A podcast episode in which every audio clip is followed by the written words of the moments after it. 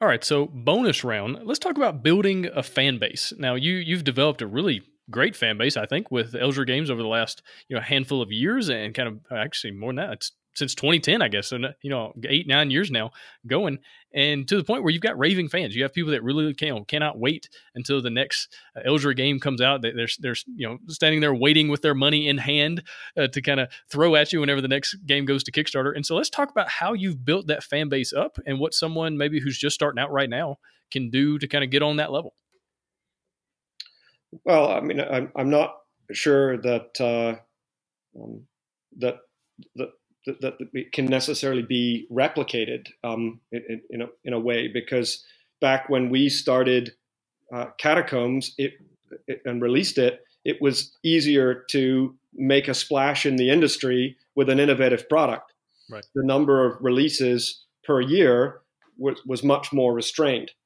In the environment that we have now, there's just so much stuff coming out all the time. And this is a problem for the industry, by the way. There's too many releases there's too many publishers and there's too many releases. Yeah. And retailers are overwhelmed and they're getting to the point where they can't keep up with it all. Um, so that's a broader industry challenge. Um, but the way that I've done it is to have an attitude where I don't pe- take people's money for granted. Uh, I know they work hard for their money, and we appreciate their support. And I don't consider myself as having all of the answers. I d- I don't have a not invented here mentality. If someone has an interesting, compelling idea and it's one that we can feasibly implement, I'm very interested. I'm very interested in attempting to, uh, to, to, to pursue it.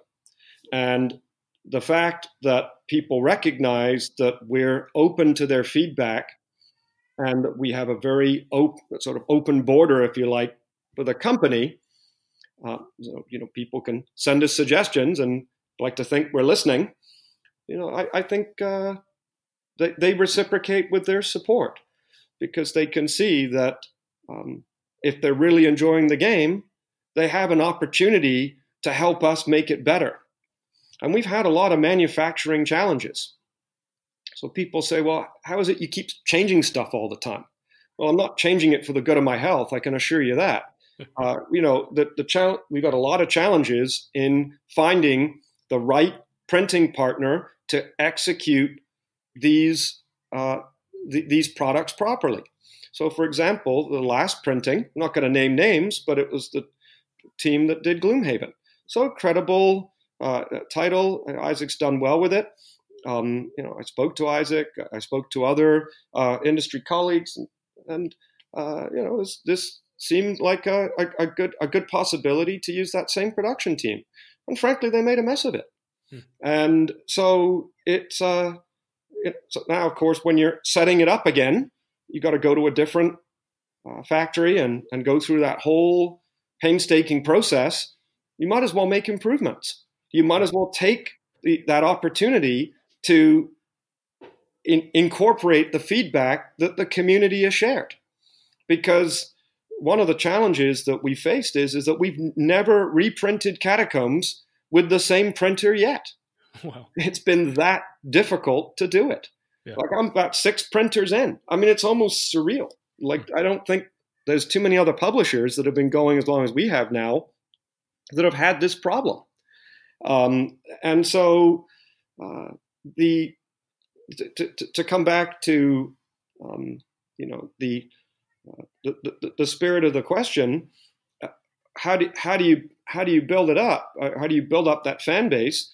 Well you have to listen to them and then you have to hope on the other side that you've got your you know your your, your printing partner supporting you and being able to execute the job properly. Now that's not necessarily going to be a challenge for for, for most people because they're not necessarily going to be attempting to produce the kind of challenging titles that, that we are. Um, but it is a factor in every project.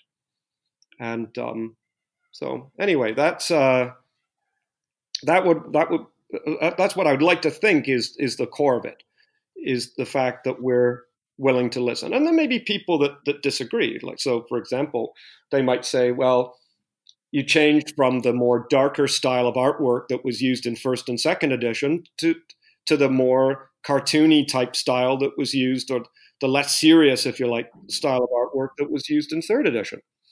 But that was a personal choice on my part, and I just felt that it was going to get the product into the hands of more people and, and be more appealing to um, a wider audience. So this that was a, a, case where I disagreed with with some of the uh, uh of our initial supporters.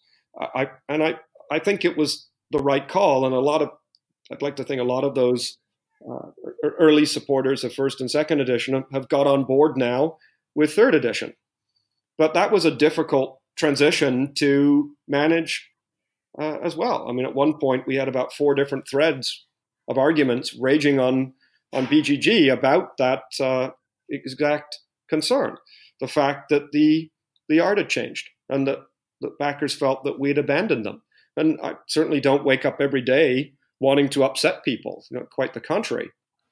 So, um, you know, you, there, there is the potential when you're building these fan bases to have a, a, a schism based on the, the decisions that you make.